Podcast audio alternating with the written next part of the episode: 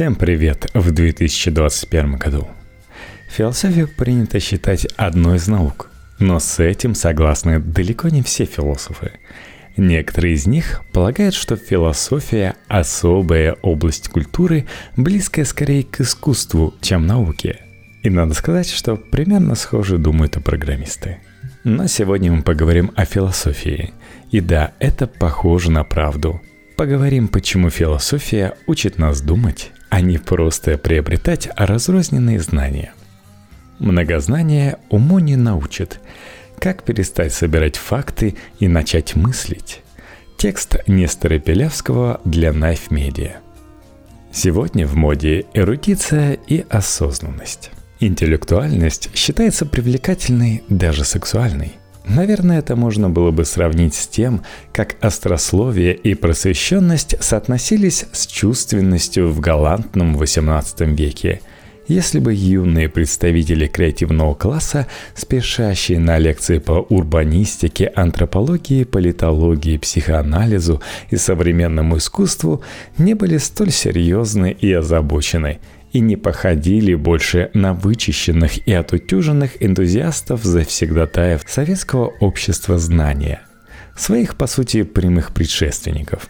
По мере наступления новой искренности на старую постиронию, все больше людей добавляют к познавательному интересу общественно-политическую идейность, а она только подогревает стремление к поиску новых фактов и аргументов – сыплющихся с экранов информационной бездны. Википедия, лонгриды и лекции на YouTube мешают людям засыпать вовремя.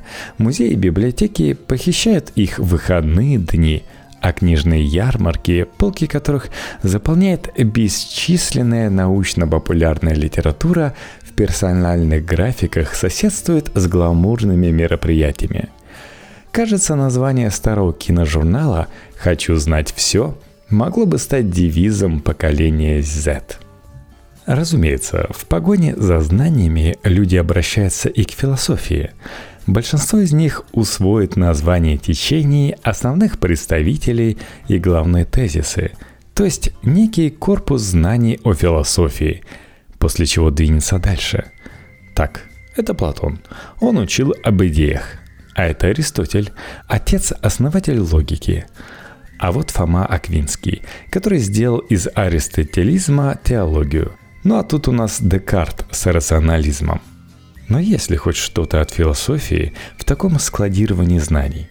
Ничего – Прежде чем подступаться к тем или иным философам, стоит усвоить, зачем вообще нужна философия и почему для нее совершенно недостаточно просто набора знаний. Почему эрудиция, отражающая научность, содержит научные знания, в то время как эрудиция, отражающая философию, хоть и содержит некоторую информацию, но не содержит философской мысли.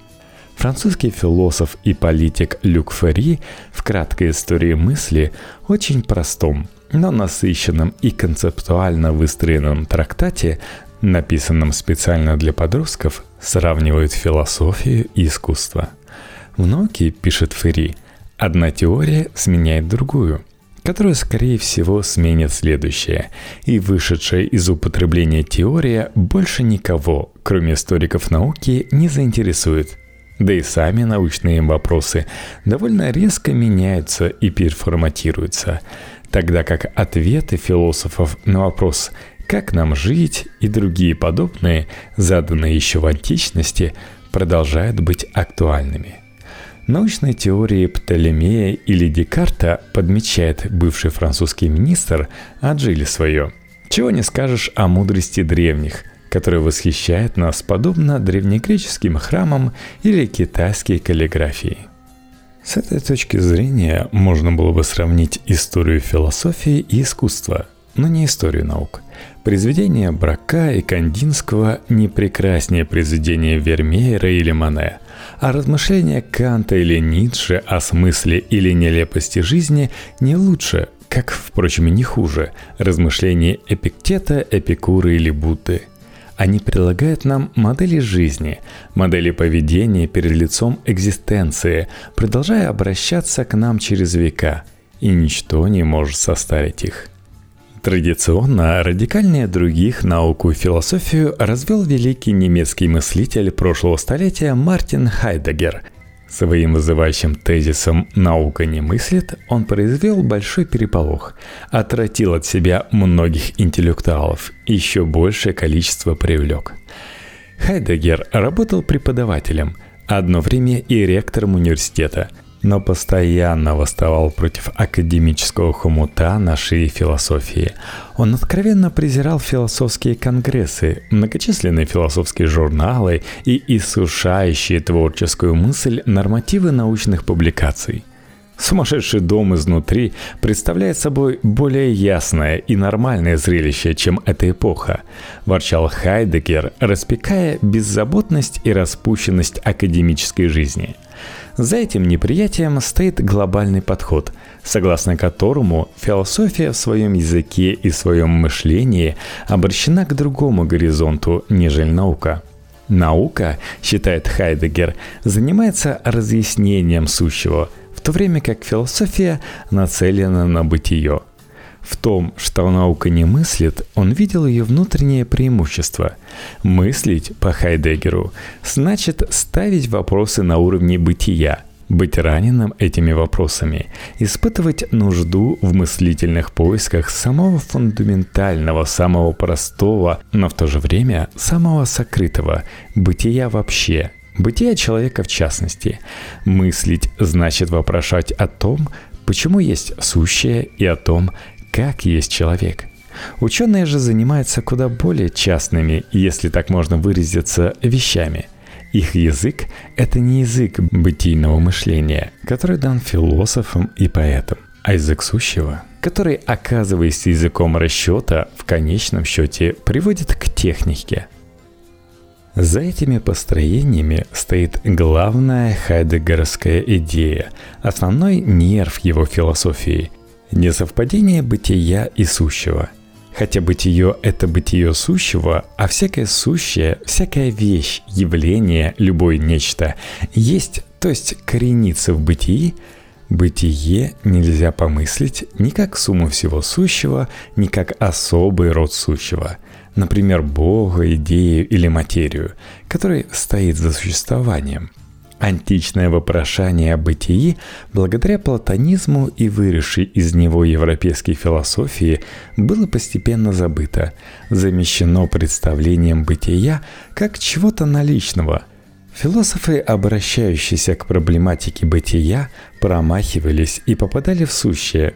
Хайдегер, совершивший ревизию философии, настаивает на необходимости нового обращения к бытию – Одна из возможностей этого обращения – философский вопрос – почему есть нечто, а не ничто? Мысли этот вопрос, Хайдегер вступает в диалог с Готфридом Лейбницем и другими метафизиками. По его мнению, открыть новые пути к бытию, в том числе через ничто, значит преодолеть метафизическое мышление человечества – Человеческое существо и его жизнь Хайдегер трактует как дизайн.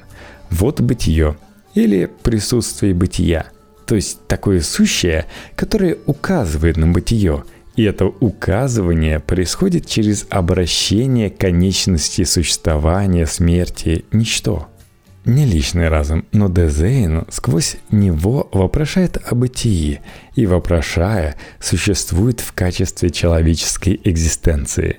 На примере хайдегеровской мысли хорошо видно, насколько далеко философия отстоит от фактичности сущего, постигается ли таковое на научном уровне или в обыденном диалоге.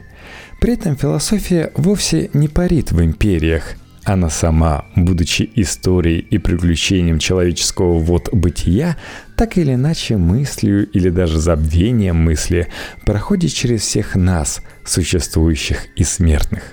Наука подтверждает, философия потрясает, разграничивает Хайдегер. Человеческая реальность является предметом научного изучения – но философия есть самое эта реальность, открытие бытия человеческом сущем. Именно поэтому философ, задавая вопрос, почему есть нечто, а не ничто, обнаруживает удивительную чуждость здесь, в которую, разбегаясь своим вопрошанием, стремится впрыгнуть и погрузиться. Для науки же здесь и сейчас бытия не есть нечто чуждое, а скорее привычное, то сущее, на которое спокойно накладывается исследовательская рамка – Наука должна стремиться во все более ясное, как знакомое и привычное. Философия возвращается к сокрытому, как непонятному и удивительному. Наука передает истинное через правильность. Философия разыскивает истину.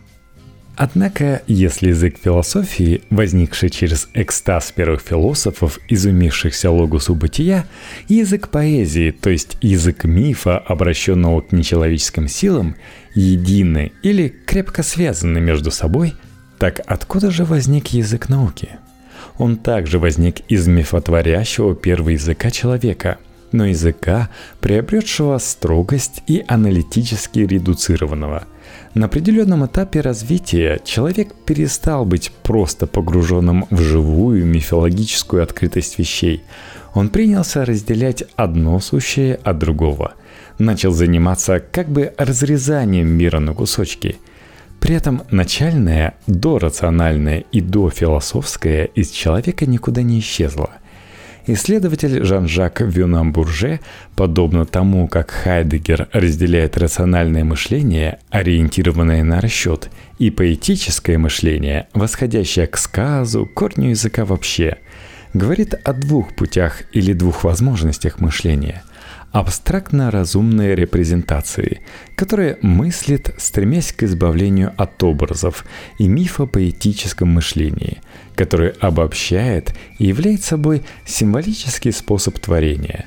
В рамках первого подхода эмпирические данные оказываются существующими сами по себе, а в рамках мифопоэтического мышления они, напротив, не отделяются от времени и пространства – Наш привычный язык и мифопоэтический язык сущностно едины, но в мифопоэтике всегда включено внимание к божественному, мифической образности времени и бытия.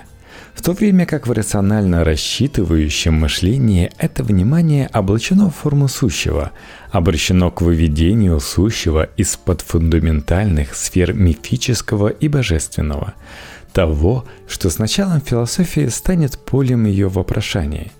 Таким образом, поэзия несет в себе скрытое изначальное существо языка, а философия представляет собой восходящее движение от смысла того или иного сущего к смыслу бытия. Поэтому такие вопросы, как «что есть я?», «конечно или бесконечно бытие?», как относиться к страданию смерти и многие другие, заданные во времена седой древности, продолжают формировать поле философии и по сей день. Изучая философию, мы должны в первую очередь вопрошать своим существом, а не перечислять вопросы, нанизывая на них ответы тех или иных философов. Мы должны включиться и мыслить, но значит ли это, что мы должны отказаться от знакомства с идеями и трудами философов и ждать собственных экстазов и озарений? Разумеется, нет. Философствование есть собеседование. Заниматься философией, не изучая философского знания, невозможно. Однако, изучая его, мы должны иметь в виду специфичность этого знания. Дело в том, что философия производит особого рода продукт – нечто, нацеливающее на мышление. И этот продукт действительно отличен от того, что предлагает наука, оперирующая фактичным, или религия, уводящая к внеразумному. Что же такое особенное производит философия, что нельзя отожествить ни с незыбленными, но крайне эфемерными истинными религии, ни с изменчивыми, но при этом фактичными и ясными истинами науки – Почему в философию нельзя верить, но ее можно придерживаться? Почему знать материал философии никогда недостаточно для того, чтобы быть причастным к философии? Эти вопросы можно свести к одному. Что вообще такое философия? Ответ Хайдегера, данный им в манере сумрачного германского гения, этот философ на самом деле генеалогически близок к романтической традиции, сводится к тому, что философия – это вслушивание в голос бытия, принятие на себя зова бытия и настраивание всего своего существа на этот зов – Иначе говоря, философия – это некое личное дело не каждого, дело, в котором человек своим мышлением о бытие соучаствует в ходе бытия. А это бытие, как заметил Аристотель, выходит к свету многими путями – Философия, можно сказать, похожа на лес, в котором просвет на пути, тропинки, повороты этих тропинок, траектории хождений и сами вихляющие, стирающиеся следы образуют единый континуум, некий мир, скрывающийся и раскрывающийся истины. Истина постигается как просвет в лесу, все, что себя показывает в той мере, в которой оно себя показывает, себя одновременно скрывает – Мысли бытийного порядка неотделимы от заботы и человеческих переживаний, как неотделимо и от ландшафта этого места пребывания бытия. Ландшафт Хайдегера – это Шварцвальд, немецкий лес, лес вообще. Есть ответ других великих философов XX века, данный, может быть, с большей четкостью, в манере острого гальского смысла – Французы Жиль и Феликс Гватари замечают, что вопрос о том, что есть философия, задает, скрывая беспокойство, к ближе к полуночи, когда больше спрашивать уже не о чем. Отвечают они на этот полночный вопрос следующим образом. Философия – это искусство формировать, изобретать, изготавливать концепты. Разобрав, что такое концепты и почему именно философское мышление производит их, мы убедимся в том, что обе позиции Хайдегера с одной стороны и Гватари с Делезом с другой перекликаются друг с другом, оставаясь при этом очень разными. Делез и Гватари пишут, что философы изобрели концепты, стали мыслить ими и разговаривать друг с другом о них.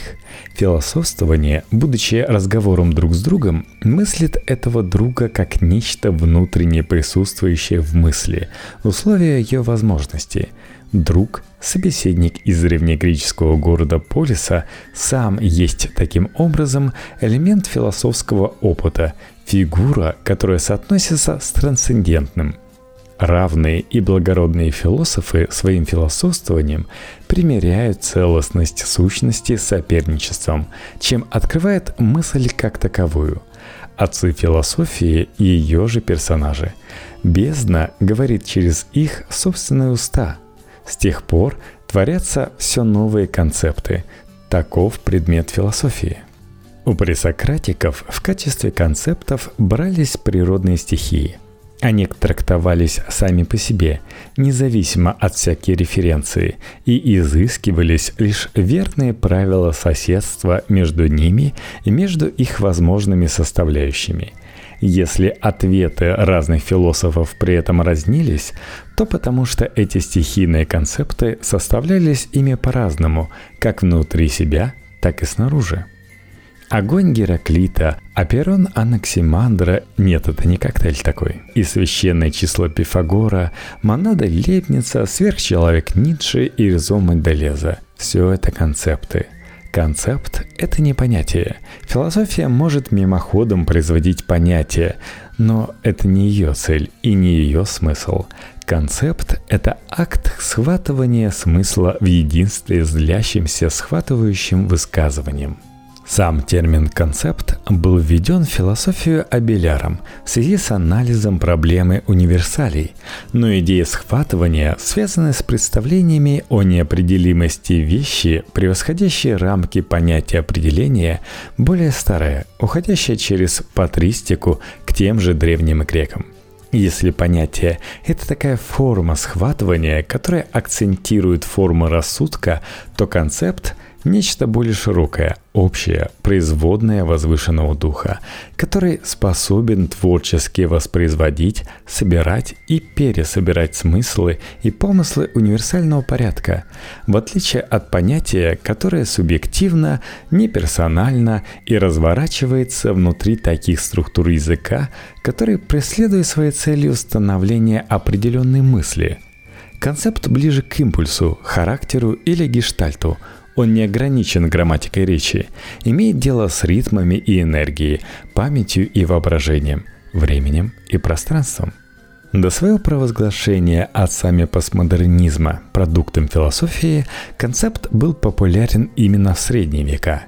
Идея концепта активно использовалась не только Абеляром, но и Гильбертом Паританским, Фомой Аквинским и Иоанном Дунсом Скоттом – Последний определял концепт как мыслимое сущее с присущим этому сущему внутренним принципом. В XIV веке концепт стал терять популярность, а с торжеством нового времени, философия которого обращалась к научному способу познания, концепт уступил место понятию – Впрочем, нечто похожее на идею концепта всплыло у Иммануила Канта, когда он обдумывал чистую субъективность, а затем у Фридриха Шеллинга, исследовавшего фигуры творчества.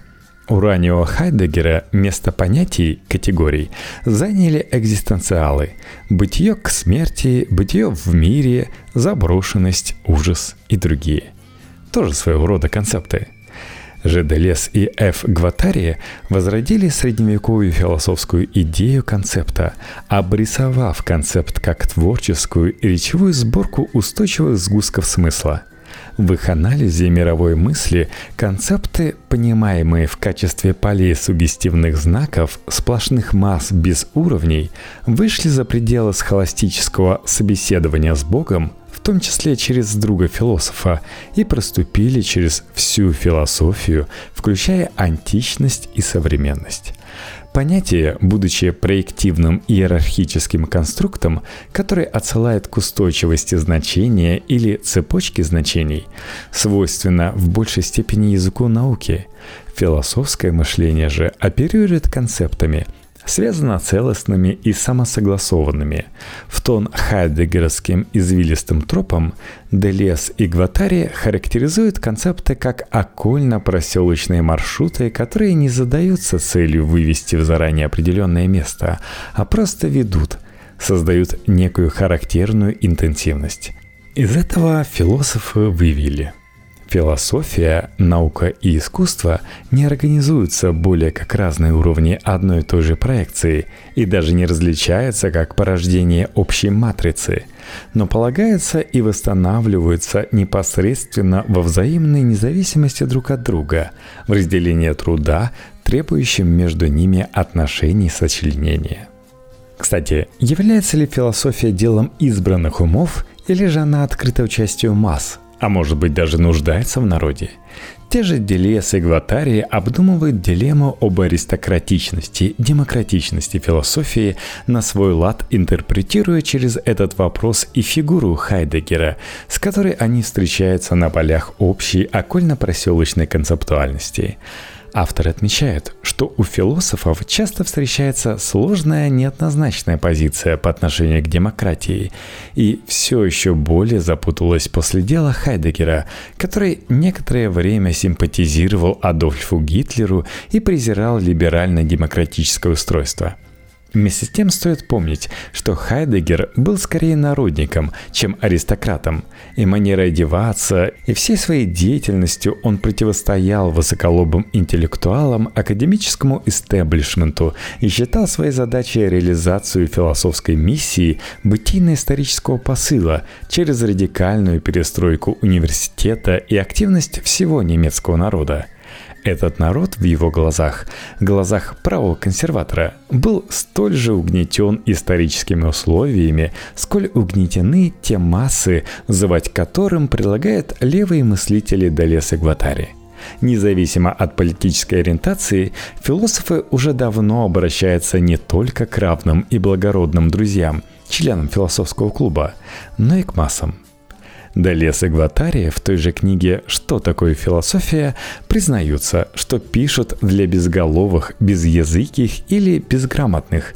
Сами становясь ими, пишут для индейцев и даже для зверей, чтобы и зверь тоже стал чем-то иным – Постмодернистский концепт ретерриторизации, выхода за пределы имеющейся территории, призывает философа стать не философом, чтобы не философия стала землей и народом философии.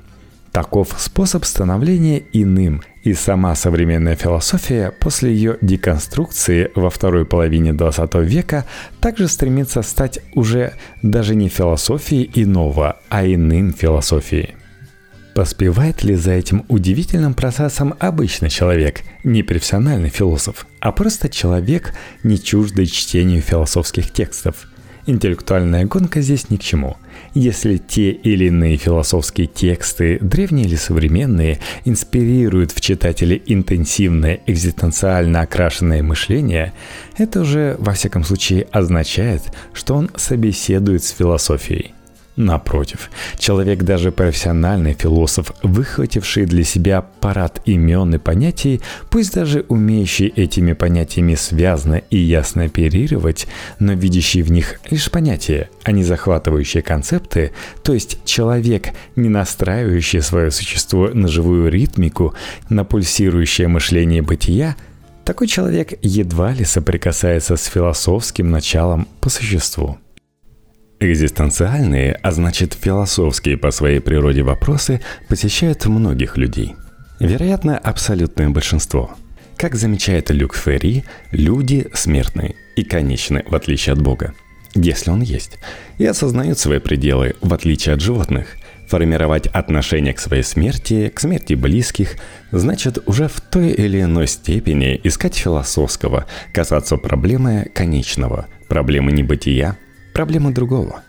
В этом смысле философское поле демократично или скорее тотально, но философии присущ и аристократизм, временное, через века длящееся собеседование мыслителей на вершинах духа – Экзистенциально-философские вопросы, ударяющие по человеку, можно отодвигать или браться за них, глушить или электризовать, забалтывать или заострять, оставлять их в бытовом русле, конвертировать в научное поле, растворять в религии, вдохновляться ими в художественном творчестве – или, наконец, концептуализировать в собственном философском поиске – если из этого выпуска подкаста вы не просто узнали о том, что Хайдегер и Делес разделяют научное и философское, или о том, почему философский вес эрудиции ничтожнее, чем научный, и как это проистекает из ответа на вопрос «что такое философия?», но сбодоражили свой ум какой-то обозначенной идеей, причем определенным образом, через свое актуальное здесь согласились с ней или же не согласились, пошли искать контраргументы в трудах философов-сциентистов или даже обнаружили, что некоторые философы, хотя и разделяют научное и философское, но в отличие от автора статьи считают второе более узким и подотчетным первому. В общем, если эта мысль вас как-то задела или заинтересовала, отозвалась в вашем уме чем-то живым, знакомым, либо незнакомым, то вы находитесь в поле философского – при этом надо понимать, что философские тексты – это следы в лесу. Следуйте по ним и оставляйте, находите свои. Философское начало нельзя положить в карман, записать в тетрадь, оставить в закладках, прибавить к сумме известных фактов – Философия приглашает вас не в мир понятий, расположение значения которых можно запомнить или вычислить, и не в мир догм, в которые следует верить, сопровождают веру предписанными деяниями – Философия приглашает вас в лес с кривыми тропинками, в текучий континуум мысли, во дворец, в котором всякая беседа с собой будет беседой с кем-то или чем-то еще. Философия не обещает вам точности, но обещает разумность. Религия или научные значения могут сопровождать вас, но главным для вас должна стать свобода мышления, которая может потребовать принести в жертву и веру, и факт. Философия – это не диплом, диссертация и библиотека, неумение критически мыслить или хорошо аргументировать свои суждения, не навык последовательного или логического размышления, не эрудиция, располагающая набором знаний и приемов. Философия – это поле, на котором человек встречается со своей подлинностью, слишком часто оставляемой в стороне – Через себя и свою сущность человек встречается с миром и с человеческим как таковым – Каковое, будучи мыслящим, есть судьбоносно-философское. Забалтывать эту подлинность можно не только бытовыми вещами, но и интеллектуальными. Если в чтении философских текстов руководствоваться только любопытством или желанием ухватить и усвоить новую информацию, то это будет точно такое же забалтывание своего существования, как и любое другое. А потому прекращайте узнавать и начинайте думать. И да, с наступившим вас Новым годом! Пусть Дед Мороз положит под елочку побольше свободного времени, которого вы сможете потратить не только на сериалы, но и, допустим, на подкасты, саморазвитие, в общем, то, что сделает вас лучше. Если знаете такой сериал, напишите об этом в комментариях. Кстати, комментарии можно писать на iTunes, там можно указать достаточное количество звездочек во Вконтакте, на Постер FM и, конечно же, на Патреоне. patreon.com slash По условиям тиров Патреона, да и просто от себя, хочу поблагодарить Василия. Спасибо за 5-долларовую поддержку.